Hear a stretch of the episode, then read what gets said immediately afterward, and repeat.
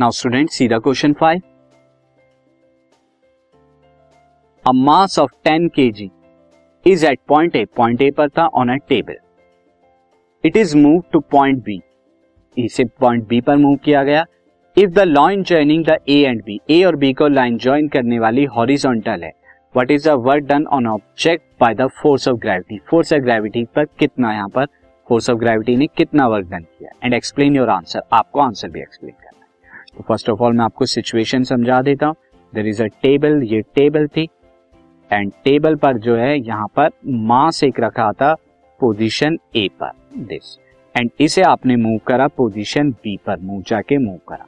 अब ग्रेविटी जो होगी, हमेशा नीचे की तरफ़ ही लग रही होगी ग्रेविटी अब आप देख रहे हैं डिस्प्लेसमेंट और ग्रेविटी के बीच में कितना डिग्री का एंगल है? 90 डिग्री का एंगल तो since angle between angle between displacement of displacement of body या displacement of mass and gravity कितना हो जाएगा ये?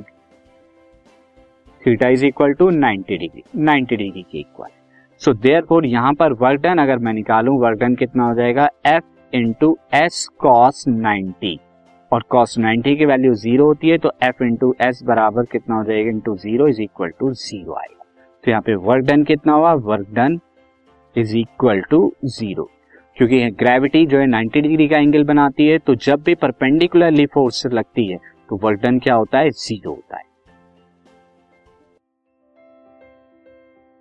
This podcast is brought you by Hubhopper Shiksha Abhiyan अगर आपको ये पॉडकास्ट पसंद आया तो प्लीज़ लाइक शेयर और सब्सक्राइब करें और वीडियो क्लासेस के लिए शिक्षा अभियान के यूट्यूब चैनल पर जाएँ।